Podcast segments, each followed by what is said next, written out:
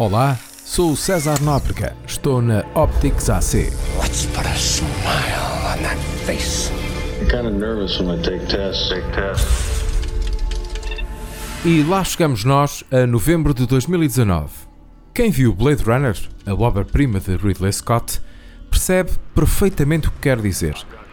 O filme que mudou a maneira como vemos a ficção científica começa com um local e uma data anunciada num fundo a negro, Los Angeles, novembro de 2019.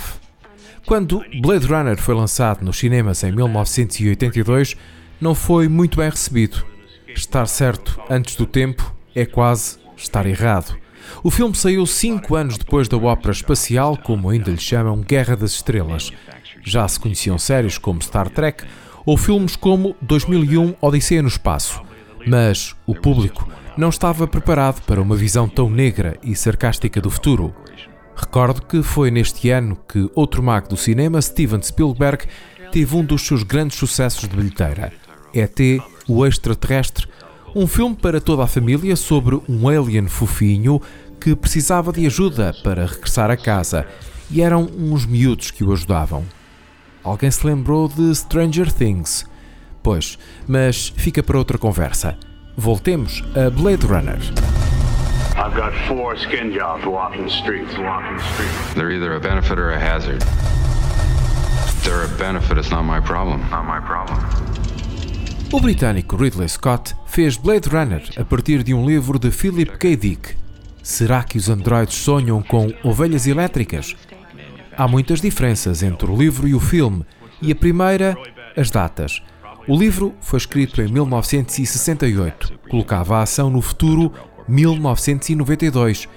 Ridley Scott fez o filme em 1982 e achou que 92 era já ali. E era. E por isso lançou a sua imagem do futuro para 2019. Cá estamos nós, quase em 2020, e não temos ainda os carros voadores também não temos aquela Los Angeles poluída, com um ambiente pesado, quase irrespirável, chuva constante e colónias em outros planetas. Nem em 1999 tínhamos gente a viver na Lua, como nos queria fazer crer a fabulosa série de televisão Espaço 1999. Mas temos uma coisa muito mais importante: a certeza que não tarda o nosso planeta está sem condições para aqui vivermos. Os Trumps, Bolsonaros, Boris Johnsons deste mundo continuam a iludir o povo e os povos da terra e não tarda, não há volta atrás. Estamos condenados. I'm Rachel. Deckard. Have you ever retired a human by mistake? By mistake, by mistake. Entretanto, já passaram dois anos da estreia da sequela Blade Runner 2049. O canadiano Denis Villeneuve, que não tarda estreia a sua versão de Dune, o filme mítico de David Lynch, pulou 30 anos e imaginou-nos ainda mais desesperados.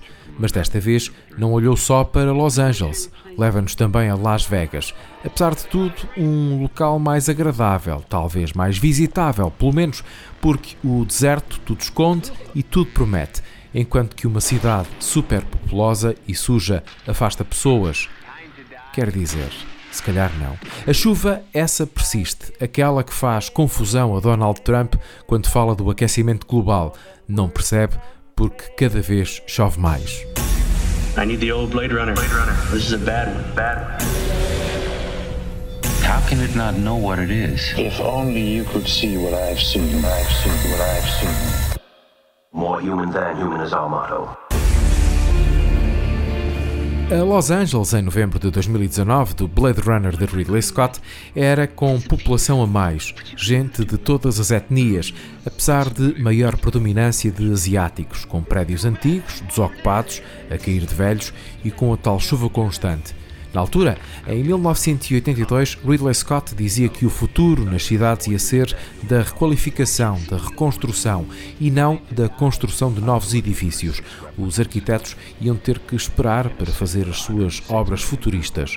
No Porto, ainda tivemos a Casa da Música nesta primeira década do novo milénio, mas uma vez mais, chegados a 2019, com a febre dos Airbnbs, do alojamento local, dos turistas asiáticos e não só, o que impera são as requalificações qualificações de prédios antigos. Em Blade Runner há uma diferença. Os ricos habitam em construções em forma de pirâmide, talvez inspirado pelo antigo Egito, em construções que parecem chegar ao céu. Blade Runner seguia as pisadas do antecessor de 1927, Metrópolis, do expressionista alemão Fritz Lang, e tal como ele, influenciava tudo e todos. A ficção científica, depois de 1982, teve sempre algo a ver com Ridley Scott e com Blade Runner.